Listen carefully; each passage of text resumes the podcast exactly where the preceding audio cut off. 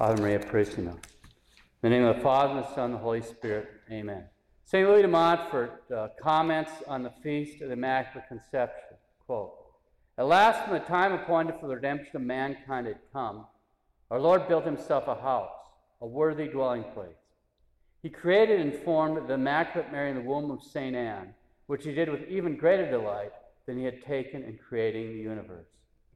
Close quote. So, the Feast of the Immaculate Conception is a day in which we celebrate the fact that Our Lady was conceived without original sin. She's the only human person who never suffered from original or actual sin. Our Lady is the only human person that never suffered from original or actual sin. Now, before we go on, let's make sure we don't get confused. Our Lord, of course, never, ever suffered from original actual sin. Our Lord is not a human person. Real quick review. We've talked about this before, but imagine you're staying in a cabin in the woods and you hear loud crashing noise outside. You think, what was that? Is that a bear? Is that an elk? Is that a moose? When you're asking the question about what something is, you're asking the question about its nature. What is it? What can it do? So a bear has bear nature, claws, digs around, he's warm blooded, eats whatever he finds. Fish have fish nature, they're cold blooded, uh, have gills, swim in the water, lay eggs, and so forth. So nature answers the question what is it? What can it do? But you're in that house in the woods, that cabin, you hear a knock on the door. You don't go, What is that? Is that a bear? Is that a moose? Is that an elk? You say, Who's there? Because you're already assuming you know the nature, it's a human person out there. When you ask the question who, the question who is a question about persons. Person answers the question who is it and who's doing it. So nature answers the question what is it, what can it do? And person answers the question who is it, who's doing it. Now, how does this apply to our Lord? Our Lord is not a human person, He's a divine person. He's the second person of the most blessed Trinity. He's God the Son. So who is he? He's God the Son. And he has two natures. All right? He has two distinct natures. He's God, he's got the nature of God, the nature of man. So the nature answers, what is it? It's a whatness. What is it? What can it do? So since our Lord is God, he can do everything proper to being God. Create the universe, all, all things in being, etc. Since he's a man, he can do all the things proper to man, which is be born, eat, sleep, get cut and bleed, die, because death means the soul leaves the body. So, what is he? He's both God and man. Who is he? He's God the Son. So, who's doing everything? That that little baby laying in the manger or nursing, who's doing that? That's God. Who's that running around in, in Galilee with St. Joseph? That's God the Son. Who is that teaching the apostles? That's God the Son. Who is that eating with him? That's God the Son. Who is that dying on the cross? That's God the Son.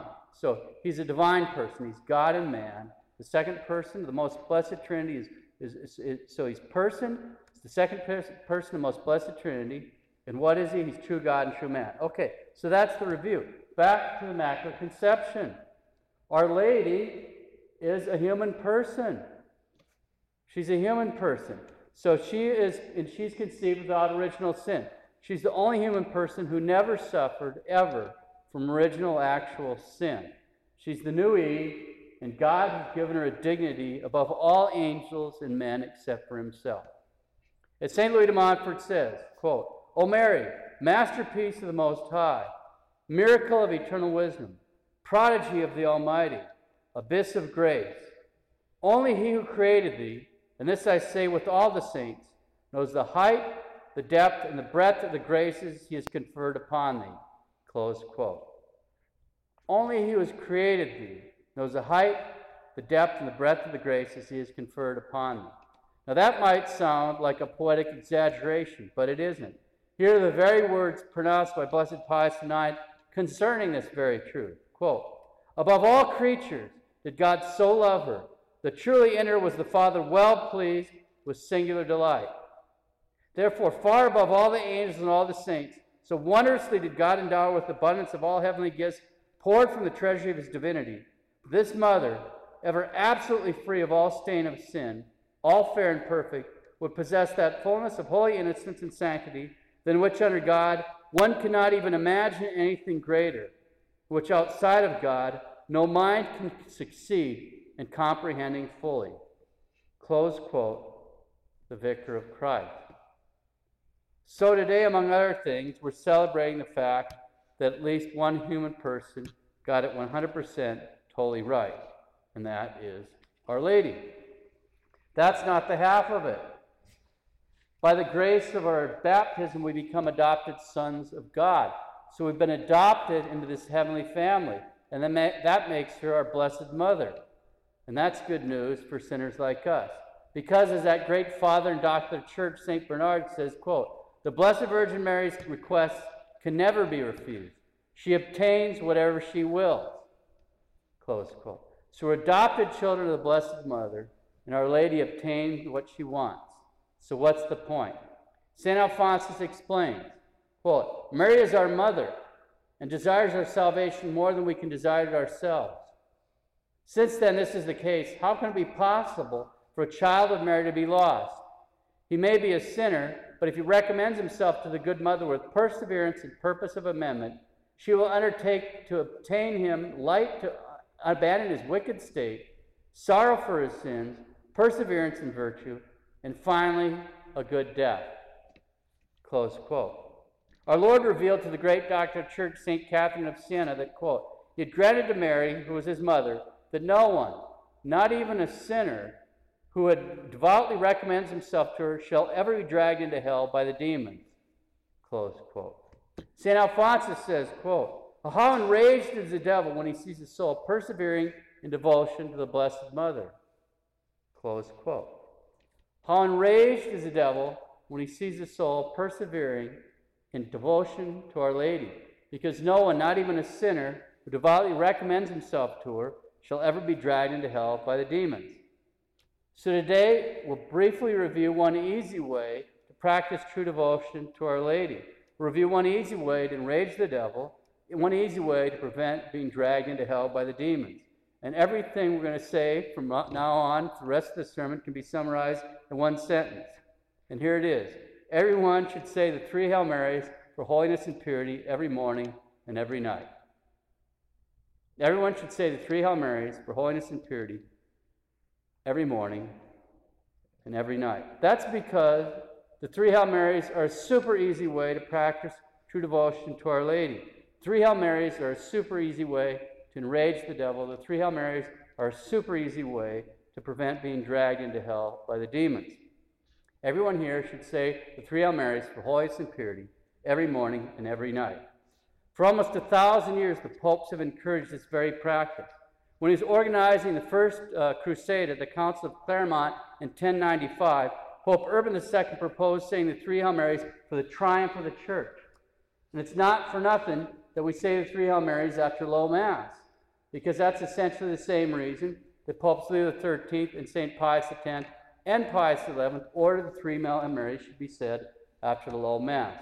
Blessed Pius IX, Leo XIII, and St. Pius X each granted special indulgences for the practice of three Hail Marys, which no longer exist, unfortunately, uh, but that's, that's how that is. But that's how important they thought it was. Everyone should say the three Hail Marys for holiness and purity every morning and every night. The popes have encouraged the practice, but so have the saints. For example, St. Philip Neri used to teach catechism to little kids. And when he'd be done teaching them, he'd say, All right, children, is it easy to go to hell? And they'd say, Oh, yes, Father, it's easy to go to hell because little kids have no guile. They'll say what they think, they haven't been tricked yet. Yes, Father, it's easy to go to hell. He said, That's right. That is true. But do you want to know a very easy way to go to heaven? They say, Yes, Father. Say your three Hail Marys. Okay, Father. How hard is that? Here's just a few saints that have recommended this practice St. Bruno, the Carthusian, St. Matilda, St. Gertrude the Great, St. Leonard of Port Maurice, St. John Berchmans, St. John Baptist Maria Vianney, it's a Curé of Ars, St. Stanislaus Kostka, St. Louis Marie of Montfort, St. John Joseph of the Cross, St. John Baptist de Rossi, St. Gerard Majella, St. Gabriel of Our Lady of Sorrows, St. Philip Neri, St. Bonaventure, he's a doctor of the church, St. Anthony of Padua, he's a doctor of the church. St. Alphonsus, he's a doctor of the church. And St. Alphonsus thought so highly of this practice that if someone came to him to confession and he found out they didn't say the three Hail Marys every day, that's what he'd always give them for the penance, so they'd get the practice. Everyone should say the three Hail Marys for holiness and purity every morning and every night. St. Alphonsus wrote about this practice nearly 20 times. Here's a typical example. I quote from St. Alphonsus. We can every morning and evening on rising and going to bed say three Hail Marys, prostrate or at least kneeling. And add to each three Hail Mary this short prayer. O Mary, by thy pure and immaculate conception, make my body pure and my soul holy. We should then, as St. Stanislas always did, ask Mary's blessing as her mother, place ourselves under the mantle of her protection, beseeching her to guard us during the coming day or night for sin. For, for this purpose, it is advisable to have a beautiful picture image of the Blessed Virgin. Close quote, St. Alphonsus. So everyone should say the three Hail Marys for holiness and purity every morning and every night. Here's another very, very important quote from St. Alphonsus, attributed him by Pope St. Pius X. Quote, the three Hail Marys are the best safeguard for chastity. Close quote. The three Hail Marys are the best safeguard for chastity. Everyone should say the three Hail Marys every morning and every night for holiness and purity. Here's the promise uh, made by Our Lady to St. Matilda regarding the three Hail Marys. Astonishing conversions, increase in virtues, cure the sick, temptations conquered, business difficulties solved, holy death, and salvation. The promise made the, by, the Blessed Virgin to St. Matilda. Everyone here should say the three Hail Marys every morning and night for holiness and purity. So the popes and the saints have encouraged the practice of the three Hail Marys, but so have spiritual writers. I quote, This devotion is suitable for everyone. For sinners is a classic example of a devotion approved especially for them by the church. Even if the complete renewal in our way of life does not occur immediately, at least a great change for the better will be noted. Our faithful perseverance in this practice will succeed in obtaining a complete change sooner or later through Our Lady's intercession. For those who progress in spiritual life, the three Hail Marys are powerful arms against temptations, especially those against purity. From my wide experience, I know that boys and girls who faithfully honor Mary do not usually commit serious sins. And this devotion is really very easily practiced for its very brevity makes it suitable for everyone, however busy they may be, since it does not even take one minute to pray the three Hail Marys. It takes about 40 seconds. Therefore, of the 1,440 minutes in each day, are we unable to devote about one and a half minutes per day to reciting the three Hail Marys in the morning and night in order that we may attain our eternal salvation? So the popes, the saints, and the spiritual writers have encouraged the practice of the three Hail Marys, but so have sinners. I will quote a letter from a sinner. Here's the personal testimony of a sinner who used the devotion with good results.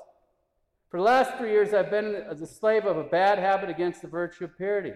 How could I get rid of this terrible passion? I tried every means available, but all proved useless. I used to give in to very serious sins and even to sacrileges. This was most disheartening. Then one day, someone recommended me the devotion of the three Hail Marys. And now it is not even quite one month since I started to pray the three Hail Marys every morning and every night without fail. I cannot explain what has happened within me, but I do know and can assure you that since the very first moment, it has produced wonderful results within me. I have not yet succumbed to the impure temptation since then. When I have been weak and just about ready to succumb, something or other has happened which has stopped me from giving in. And indeed, I do know that it was something stronger than my desire of sinning. So everyone should say the three Hail Marys for holiness and purity every morning, and every night. St. Alphonsus says, quote, What mother would not deliver her son from death if it only depended on her asking the favor in order to obtain it from the judge? And can we think that Mary, who loves her children with the mother's most tender love, will not deliver her children from eternal death when she can do it so easily? Close quote. Everyone here should say the three Hail Marys for holiness and purity every morning and every night. We'll close listening to Blessed Pius IX's description of Our Lady's power that he gave 163 years ago today. Blessed Pius IX. All our hope do we repose in the Most Blessed Virgin. in the all fair and immaculate one, who has crushed the poisonous head of the most cruel serpent and brought salvation to the world. In her was the glory of the prophets and apostles, the honor of the martyrs, the crown and joy of all the saints. In her is her who is the safest refuge, the most trustworthy helper of all who are in danger. In her, who with her only begotten Son is the most powerful mediatrix and conciliatrix in the whole world. In her, her who is the most excellent glory, ornament, and impregnable stronghold of the Holy Church. In her, who has destroyed all heresies and snatched the faithful people and nations from all kinds of direst calamities. In her do we hope, who has delivered us from so many threatening dangers.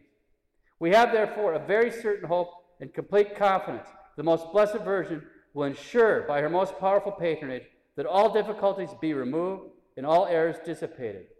We are firm in our confidence that she will, she will obtain pardon for the sinner, health for the sick, strength of heart for the weak, consolation for the afflicted, help for those in danger. That she will remove spiritual blindness from all who are in error, so they may return to the path of truth and justice, and here be one flock and one shepherd. She stands at the right hand of her only begotten Son, Jesus Christ our Lord. She presents our petitions in a most efficacious manner. What she asks, she obtains. Her pleas can never be unheard. Under her guidance, under her patronage, under her kindness and protection, nothing is to be feared, nothing is hopeless. What she asks, she obtains.